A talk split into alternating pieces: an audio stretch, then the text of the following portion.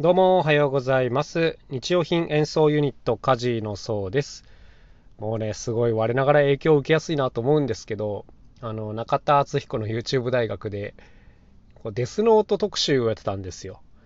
で、こう、懐かしいなと思って見てたら、見てたらっていうか、作業しながら聞いてたらですね、もうめちゃくちゃ読みたくなっちゃって、あの、その夜、子供を寝かしてから、こう、漫画喫茶に行って5時間ぐらい読むということをやってしまいましたね。いやー、なんかあの、もう20年近く前の作品で、もう僕が子供の頃連載されてたようなやつなんですけど、やっぱね、今見ても本当面白い感じですね。あの、知らない方向けに言っとくと、まあ、頭脳戦なんですよ。ジャンプで連載されてたんですけど、こうバトルものではなくて頭脳戦っていうこう異色の作品でしかももうレベルが高い高いあの絶対小学生には分かんないだろうっていうレベルのやり取りが繰り広げられるっていう感じなんですけども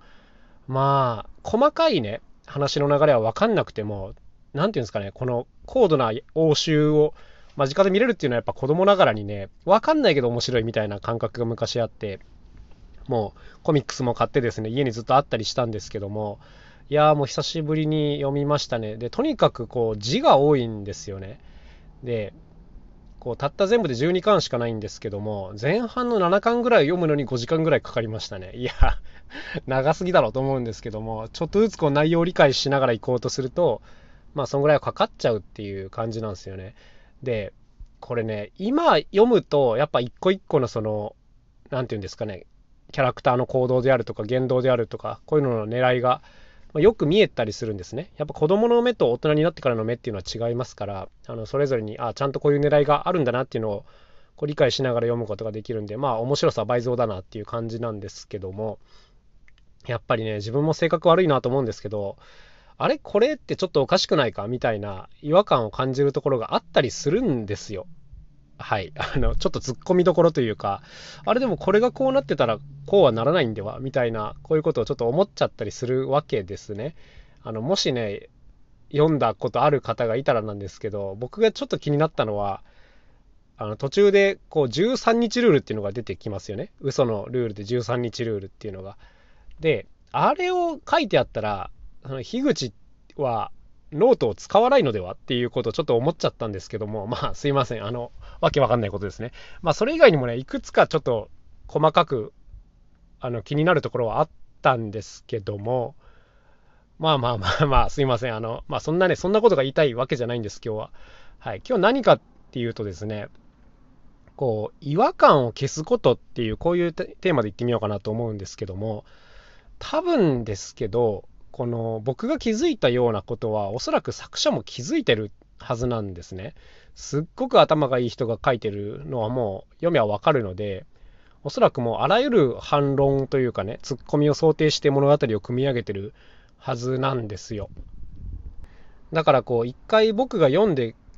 浮かんだような違和感っていうのはおそらくこう作家とかあと編集さんとのやり取りで気づいてるはずなんです。でだけどあえてそこはそれで言ったみたいなところなんですよね。でこれはその違和感っちゃ違和感なんですけどもまあそれがねこう差し障りないものと判断したのか、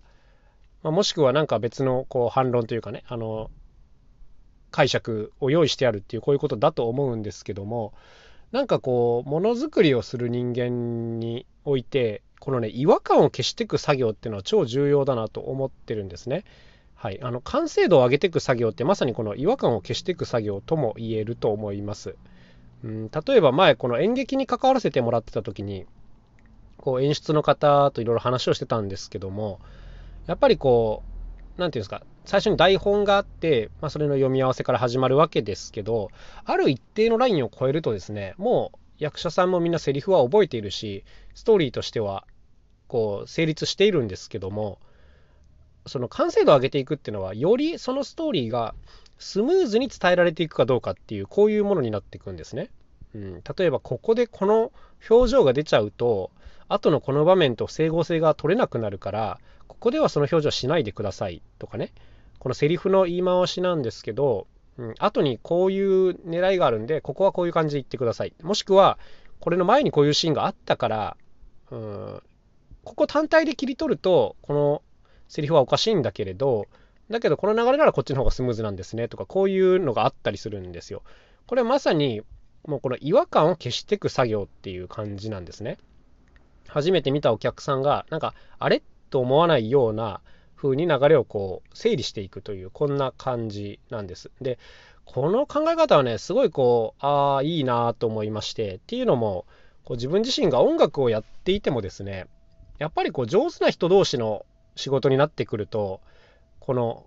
リハーサルとかねあの作業のほとんどが違和感を消すっていうところになってくるんですよ。うん、なんかもう上手な人が集まって音出しをするとですね、大体最初からもういい感じなんですよ。めちゃくちゃ。はい。で、じゃあ、あと何をやるのっていう話になってくるんですけど、こう、なんていうんですか、個人個人っていうのはもう十分うまいので、技術レベルっていうのはそんな簡単には変わんないんですね。あの、1回や2回のリハーサルやって、劇的に何か上手くなるっていうことはもうほとんどないんですが、やっぱりこう、もう違和感を消していくっていうことになるんですよ。うん、なんかこう、初めて会った人同士が一緒にやると、まあ、ほとんどこう何ていうんですかね暗黙の了解で物事は進んでいくんですけれども、うん、だけど一瞬迷うこととかがあるんですね、うん、これどっち行こうかなみたいなどっちも行けるけど、まあ、とりあえずこっちで行くかみたいなこういう判断っていうのがたくさんあるんですけどはいあの音楽やってないから、やってない方から見ると、それは全然あの気づかないぐらいのレベルのことだと思うんですが、やってる人から見ると、あ、やっぱり、ん、これはこっち行ったか、みたいな、一瞬引っかかりができたりするんですね。はい。で、じゃあ、完成度を上げるための打ち合わせで何をやるかっていうと、こういう迷うところの方向をちゃんと共有しておくっていう、こういう感じなんですよ。はい。だから、何て言うんですかね、こう一見おかしくないことなんだけれど本当に小さな引っかかりでこういうのをもう一個一個も地道に潰していくっていうこういうのがやっぱ何ていうんですかね完成度を上げていく作業まさにそのままだなっていうこういう感じですね。うんこれなんとなくうまく伝わってるかちょっと分かんないんですけどもはいまあとにかく何が言いたいかっていうとやっぱりそのこれって劇的な変化ではないんですよね。うん、だからこう時間をかけても大きくは変わっていない部分なんですけども、うん、でもやっぱり本当に優れたものっていうのはこういうところがちゃんと滑らかになっている、うん、っていうことなんですね。はい、だから完成度を上げていくっていう作業がどんなものづくりでもあると思いますが最終的にはやっぱりこう劇的な変化ではなく、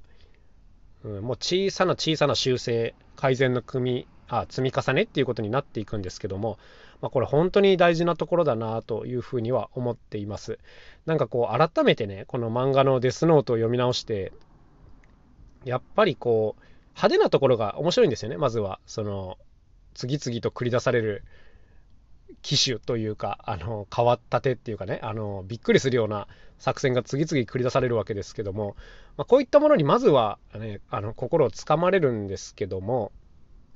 でもやっぱりこうほんのちょっとした